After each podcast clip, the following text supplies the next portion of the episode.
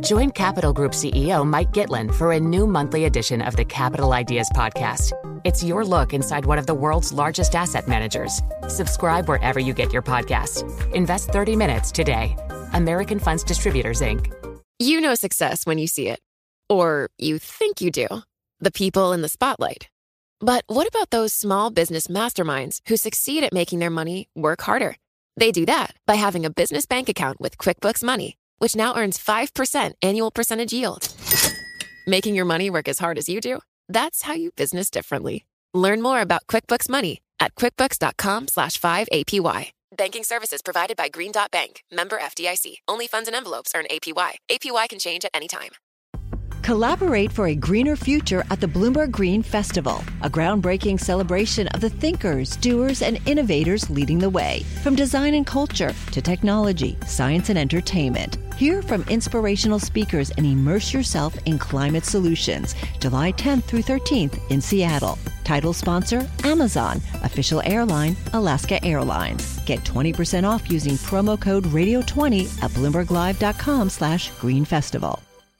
Okay, well, joining us now is uh, Geetha Ranganathan, Bloomberg Intelligence Tech and Media Analyst, having a look at uh, Disney earnings, uh, which came out uh, essentially beat. Uh, we do have them topping those profit views, uh, but it's also raising the price of its flagship Disney Plus streaming service, its ad free version anyway, by 38%, all designed to generate more revenue. Geetha, what did you make of the overall picture that Disney actually drew? So the overall picture, in my view, uh, Rishaad, was very, very strong. So, you know, we saw them come ahead of their streaming subscriber guidance. We were expecting about 10 million uh, new subscribers. They delivered about 14.4 million. Uh, they confirmed that they're seeing an acceleration in that core, subs- uh, core subscription product through fiscal fourth quarter. Uh, so expect all their new uh, content launches as well as their new market launches to kind of bear fruit uh, as they finish out this fiscal year in September. And then what, you know, the, the question that the market has really been asking, which is do these streaming services have pricing power? And, uh, you know, Disney seems to think it does. They're obviously, as you just pointed out, they're raising their prices by 38%, but they're also kind of cushioning that blow a little bit because they're offering uh, on December 8th, they're going to debut an ad supported service at the same time, which mm. basically means that anybody who wants to maybe um, you know, cut back on their expenses has that option, uh, and so they're going to try and control churn in that way. So it's a, it's a statement of confidence. Um, they're adding subscribers and they're raising prices, uh, and and the market has picked up on this. Uh, it was already up four percent in the regular session, and as Doug mentioned, gaining six point eight percent in in after hours. And in fact, of late, it has outperformed uh, peers, and it's also outperformed the S and P 500. So that's all well and good, but the stock was down pretty hard earlier. And one question remains. You know, the parks are looking good and all that, but does that continue if you go to recession? Probably not.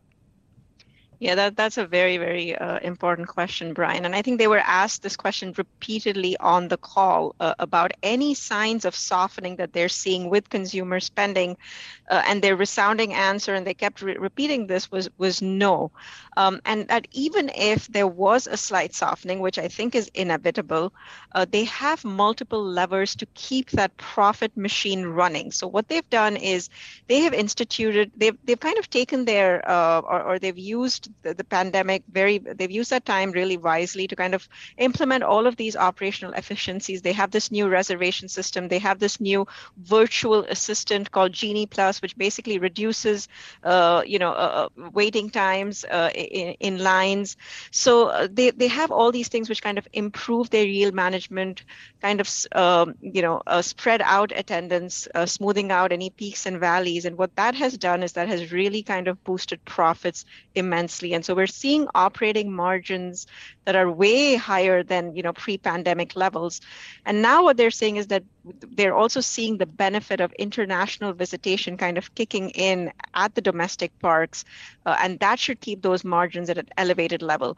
So is there a possibility that we see a slowdown? Yes. How bad is it going to be? Maybe not too bad because I think they have multiple levers that they can kind of pull well into 2023 thing is, Geetha, they have this uh, amazing target for subscriber growth, don't they? I, I think they set this a couple of years ago, and they're looking at what to 260 million of them uh, by uh, the fiscal 2024.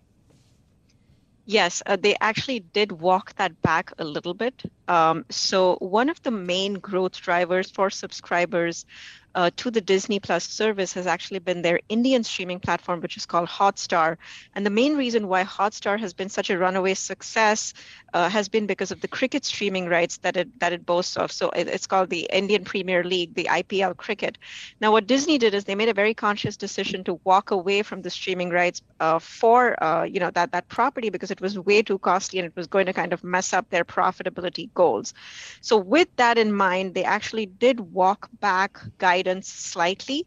Uh, so now instead of 200, instead of an upper range of about 260 million, they're guiding to about 230 million. But I don't think the market is going to punish them for this, only because this is mainly due to the fact that you know the the so so Hotstar subscriber essentially yes. Uh, there's a lot of volume on that platform, uh, but but the but the subscriber quality itself is pretty low because it, they basically bring in about just one dollar mm. per month versus about seven dollars for you know a non-Hotstar yeah. subscriber. So you know profitability again is well intact. Just a quick question. Uh, you know, we've had a lot of trouble in China with the lockdowns. Uh, how's China looking at the moment with the uh, park there? Yeah, they actually just just reopened the park in in uh, Shanghai.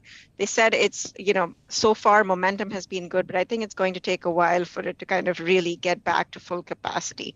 But yeah. so far, it says it's pretty much in line with expectations. That could be good down the road, I suppose. And also ESPN, where it used to be one of the reasons you sold Disney, uh, now looking a lot better.